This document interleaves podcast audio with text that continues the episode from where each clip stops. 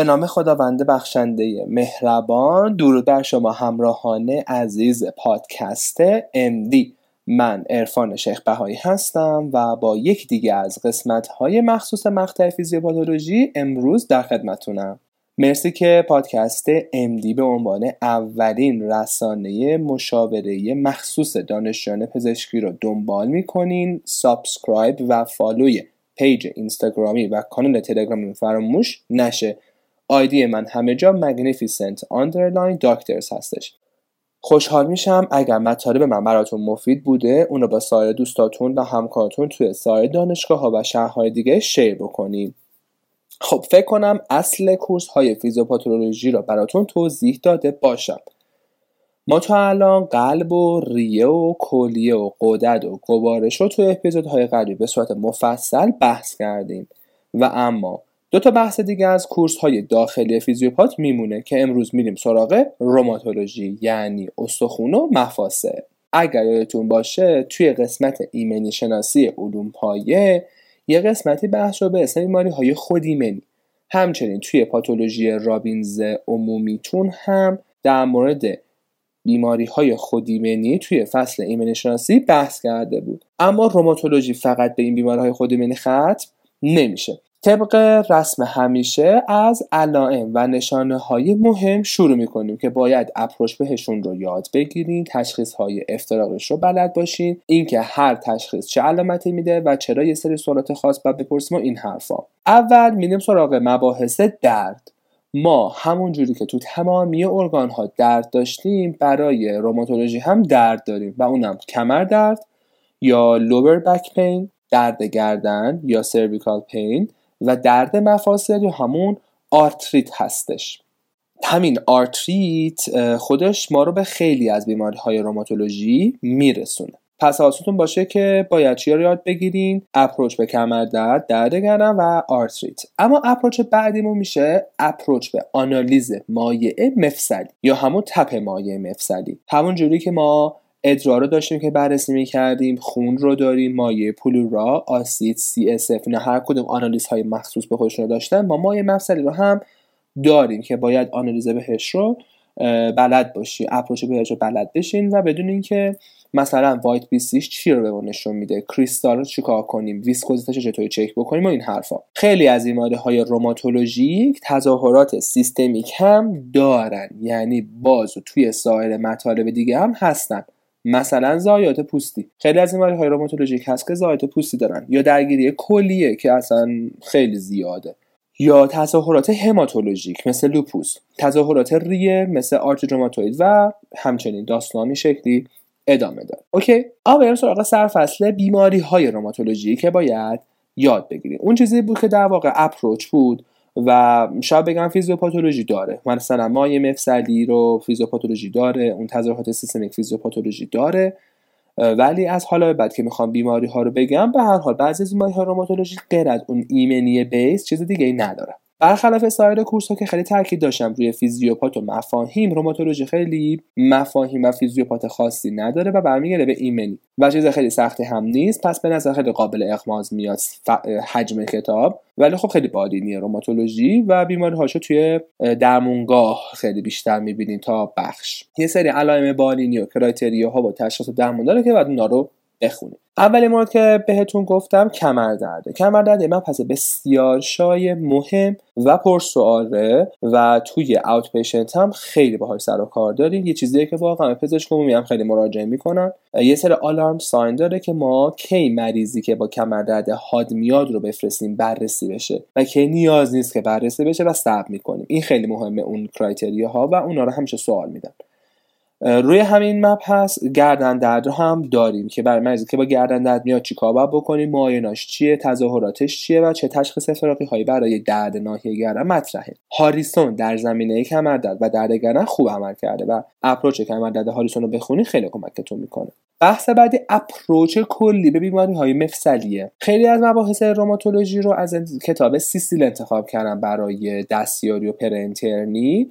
ولی من اینجا بحثم این نیست که بگم از کجا بخونید چون شما فیزیوپات هستین و اصلا نیاز نیست که به reference های پر اینترنی دستیاری مراجعه بکنید چون اونا بعدا تغییر می‌کنن. ولی بهتره که مباحث به صورت basic یاد بگیریم. یعنی چی؟ یعنی که وقتی یه مریض میاد یه بیماری مفصلی داره بعد چی کارش بکنیم؟ بیا یک بیماری روماتولوژی بعد چطوری approach کرد؟ هاریسون مبحث رو هم داره و بخونیدش. اما بریم سراغ بیماری های مهم. اول بیماری مهممون میشه استئوآرتریت یا همون آرتروز که خب شاید ترین بیماری ها استخون مفاصله شاید شاید ترین بیماری هم باشه که می‌تونیم تو outpatient ببینیم حتی. یعنی هر مریض پیری که میاد یه جا استخونش درد می‌کنه. مراجعات زیاد رو داره و پر سواله دارو درمانیش هم راحته و خیلی فصل سنگینی نیست. باز فصل هاریسون رو بعد این برای این قسمت بخونی خوبه هاریسونش می‌تونی بخونی. یادتون باشه همونجوری که من برای برای سایر course های فیزیوپات گفتم حالا هم میگم UpToDate رو فراموش نکنین. UpTo که من برای بسیار خوبه و اگه بزنین osteoarthritis یا lower back pain ام اونجا براتون یه سری approach میاره که خیلی کاربردیه و خیلی جالبه. برای همین approach های UpTo هم می‌تونیم بنویسین. روی برگه و ازش استفاده بکنیم مبحث بعد نقرسه. من خودم به شخصه نقرس رو ندیدم ولی خیلی ازش سوال میدم. نقرس وجود مواردی که فیزیوپات داره اینکه چرا ایجاد میشه چطوری ایجاد میشه علائمش چطوریه چطوری باید تشخیص بدیم و درمانش. درمانش خیلی نکات ریز داره و سختم هستن واقعا برای پزشک عمومی. اینکه مثلا کلشیس کی باید بدیم کورتونا کی بدیم نمی‌دونم ایندومتاسینا کی بدیم کی ندیم. بعضی دفعه آلوپولینول و پروبنسیدا کی بدیم اندیکاسیوناش چی این حرفا. اصولا طراحا میپیچونن این قسمت رو.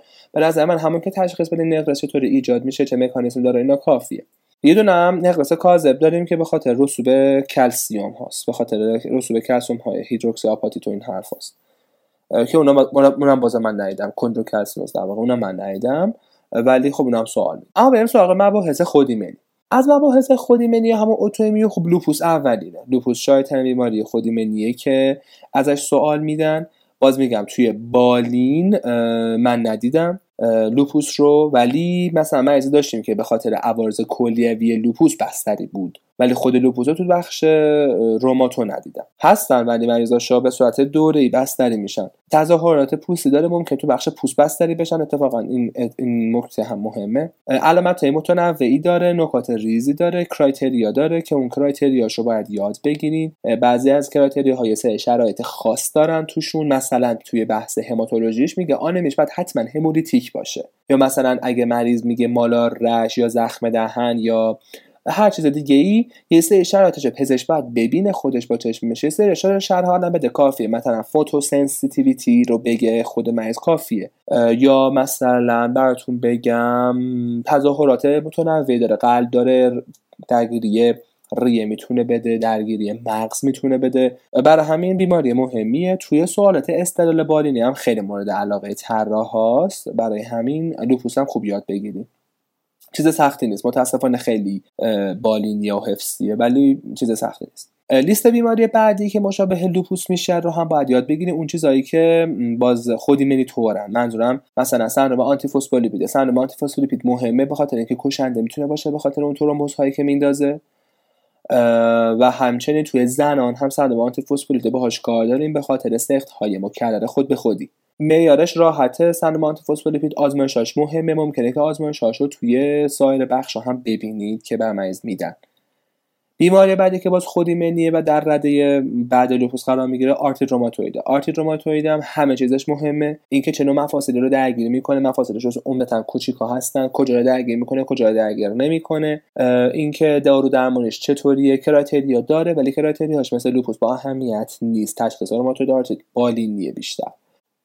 دیگه براتون بگم داروهایشون مهمه که بدونین که آقا داروهای روماتولوژی که اینجا مصرف میشه چیاست هر کدوم عوارضشون چیه؟ برای لوپوس هم همینطور. بیماری بعد systemic sclerosis. systemic sclerosis خب خیلی وسیع تر از rheumatoid arthritis ه به خاطر اینکه یک فرم local داره که اون فرم local ش رو بیشتر تو پوست بحث می‌کنن یه فرم سیستمیک داره که ما بهش میگه همون systemic sclerosis یا همون اسکلرودرمی بعد خود همین فرم سیستمیکش دو حالت داره limited و فرم جنرالیزه چه فرقی با هم دارن؟ CREST تو کدومه آنتیبادی سرولوژی را برای هر کدوم چی باید بدین کدومش تظاهرات کلیویش بیشتره کدومش تظاهرات ریه‌ش بیشتره. اینا خیلی مهمه.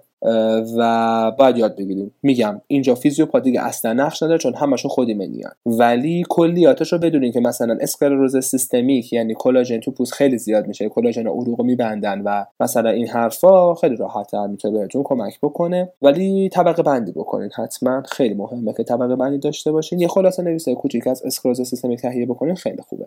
بنویسین آقا فرم local داریم و فرم سیستمیک. فرم سیستمیکش فرم limited داره که بهش میگن CREST یه فرم جنرالیزه داره. و اینکه چطوری از هم افتراق بدیم و سرولوژی و درمان و این حرفا عوارض و مورد بعدی شوگرنه. ما همیشه به شوگرن میگیم شوگرن. در صورتی که ما می‌گفتن اسمش شوگرینه. شوگرین. حالا من درستش رو نمی‌دونم واقعا انگلیسی شو چون اصلا گوش نمی‌دونم انگلیسی درستش چیه.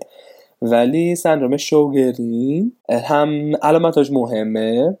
در حد آشنایی باید داشته باشین دیگه. شاید سوال بدن شاید سوال ندن ولی چیز سختی نیست. مورد بعدی که خیلی مهمه توی سوالات خیلی ازتون می‌پرسن توی جاهای دیگه باش کار داریم مخصوصا توی پوست.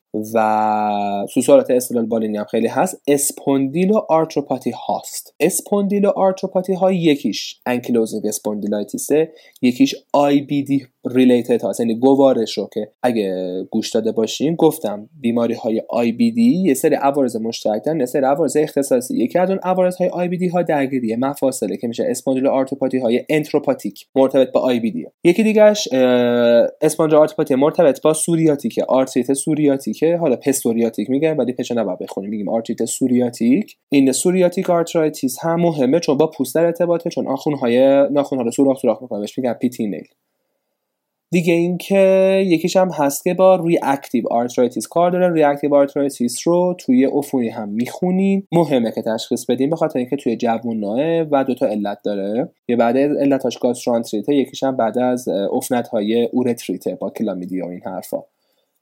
یاد بگیرین به هر حال. بعد یاد بگیرین اسپوندیلو آرتروپاتی ها مهمه.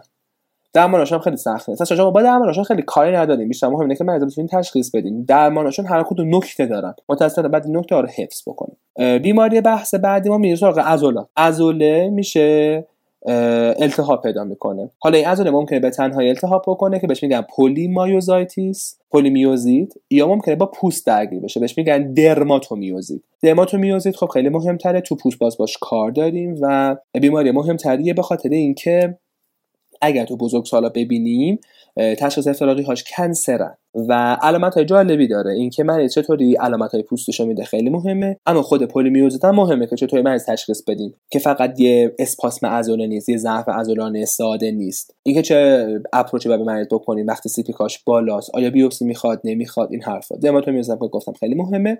و اما و اما بریم سراغ آخر مورد. تو خودایمنی ها واسکولیت wow! یعنی این واسکولیت ها کلا دست از ما بر خیلی پدر در بیاره شما واسکولیت ها اینجا می‌خونین توی جراحی ذره‌ش می‌خونین توی اطفال می‌خونین تو پاتولوژیتون هست و به شدت گریبان گیره و واسکولیت ها باید خیلی خوب بلد باشین خیلی خوب. واسکولیت ها مدل مختلفی داره نمی‌دونم از small vessel و medium vessel و large vessel هر کدوم علامت متفاوتی دارن.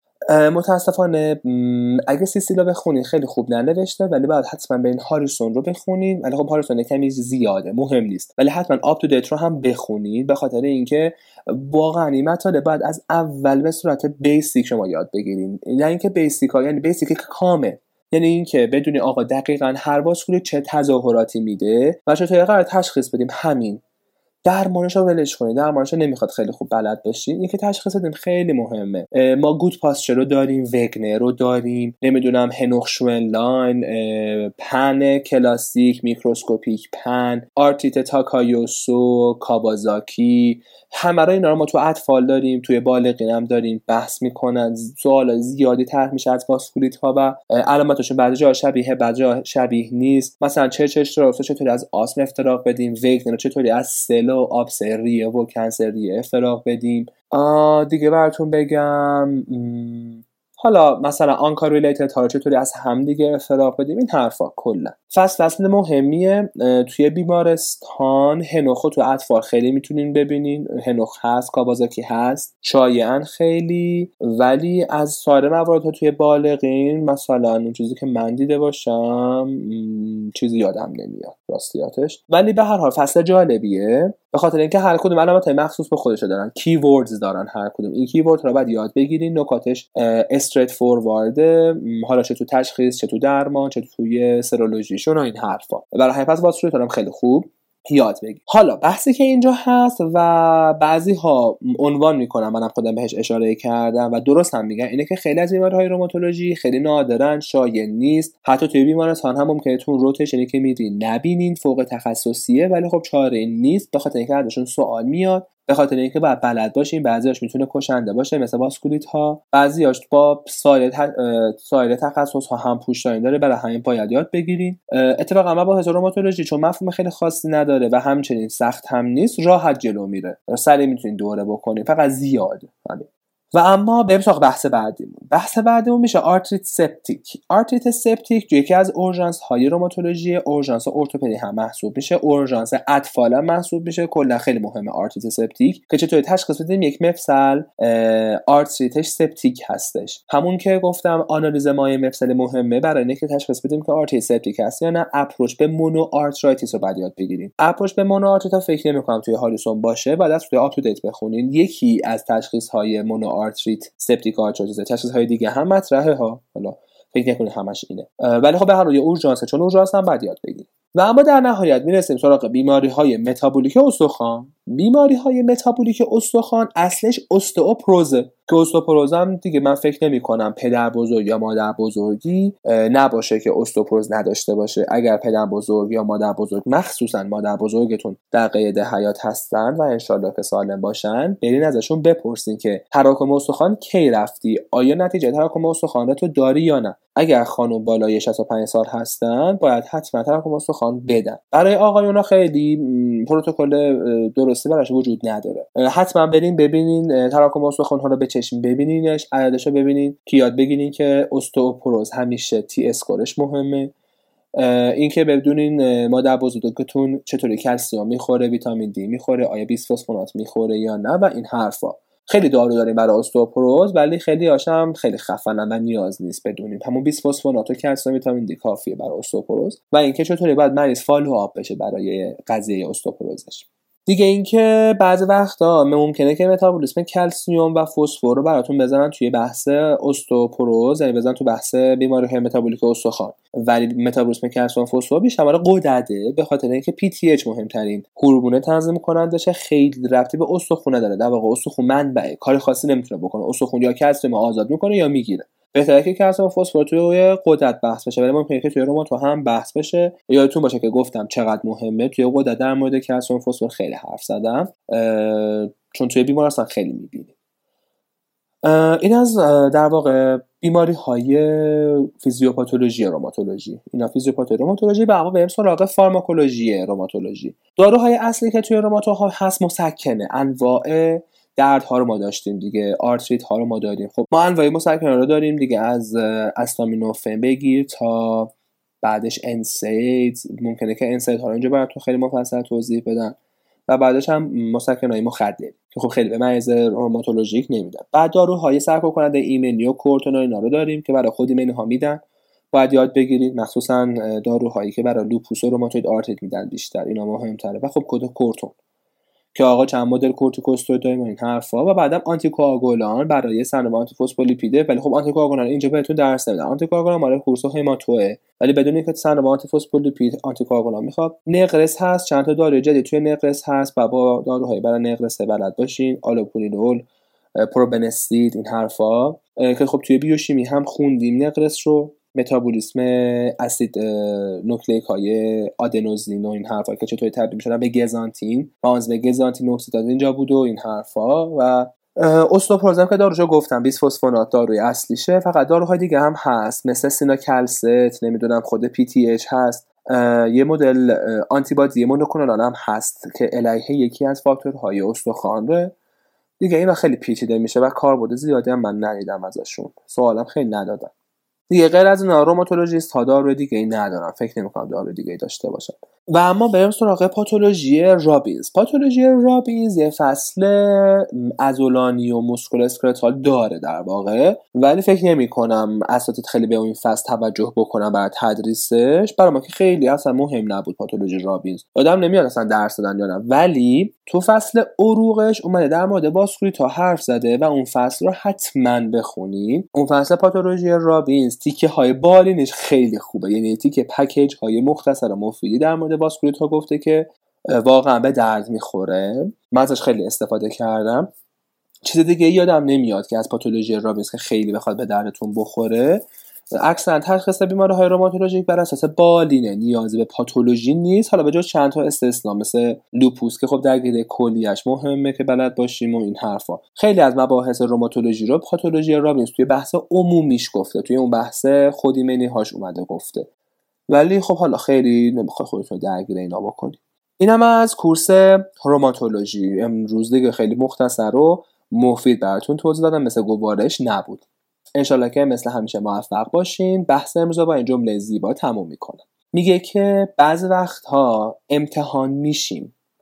نه به خاطر نشان دادن نقاط ضعفمون بلکه به خاطر کشف توانایی هامون آیا شده واقعا تا حالا احساس بکنین که یه مشکلی سراتون پیش اومده یا یه اتفاقی تو زندگیتون افتاده و باعث شده به یه سری توانایی های توی خودتون برسین. یا مثلا به خودتون یه سری قول هایی بدین و از اونجا به بعد واقعا زندگیتون متحول بشه. اگه واقعا اینطور بوده توی همون دلنوشته هایی که قراره برام ارسال بکنین که توی فصل چهارم قسمت اول قراره که کامنت ها و پیشنهادات و دلنوشته های شما رو در مورد هر چیزی که فکر می‌کنی مناسبه بخونم می‌تونین برام اینو بنویسین که واقعا شده که بعد وقت احساس بکنین که امتحان شدین. ولی برای اینکه واقعا یه استعدادتون رو کشف بکنی به یک توانایی برسین یه نقطه عطفی باشه برای تحول توی زندگیتون یا نه. برام اینو بنویسین. حالا من باز توی اینستاگرام هم این نکته رو شیر خواهم کرد.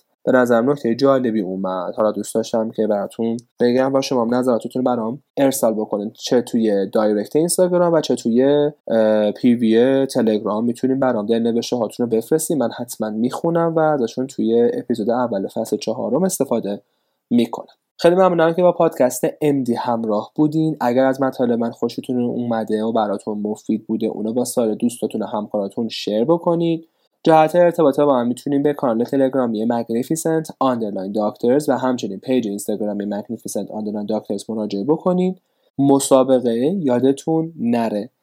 اگر این پادکست رو گوش دادین و سوتی از من گرفتین حتما زیر پست مربوطه توی اینستاگرام برای من کامنت بکنین که چه اشتباهی کردم. بهتون جایزه های نفیسی میدم. مطمئن باشین که به دردتون می‌خوره. follow و subscribe یادتون نره و منتظره سوالات و پیشنهادات و انتقادات شما عزیزان هستم. برام بگین که دوست دارین قسمت بعدی پادکست MD کلا اپیزودهای بعدی روی چه مواردی باشه؟ دوست دارین در مورد چه چیزهایی از زندگی دانشجوی پزشکی بدونین؟ چه چیزهایی لازم دارین که هیچ جا پیدا نمی‌کنین؟ در مورد چی دوست دارین صحبت بکنم؟ و به هم بگین که کجای سیستم آموزشی ما نقص داره تا بریم سراغ همون مباحث و همون جاها رو با هم دیگه کاور بکنیم. برام بگین که دانشجوی پزشکی چه ویژگی هایی باید داشته باشه که در مورد همون ویژگی ها با هم دیگه صحبت بکنیم. و مطالبی از این دست. بعد از اینکه من مقاطع پزشکی رو تمام بکنم میرم سراغ مباحث جانبی و چیزهای دیگه. برای همین برام ایده هاتون و کامنت هاتون رو بفرستین. از قسمت فیزیوپاتولوژی یه قسمت دیگه مونده و اونم هماتولوژی خواهد بود. پس خبرهای خوبی در راهه و منتظر قسمت بعدی پادکست MD باشید. مثل همیشه خداوند یارو. نگهدارتون باشه. فعلا.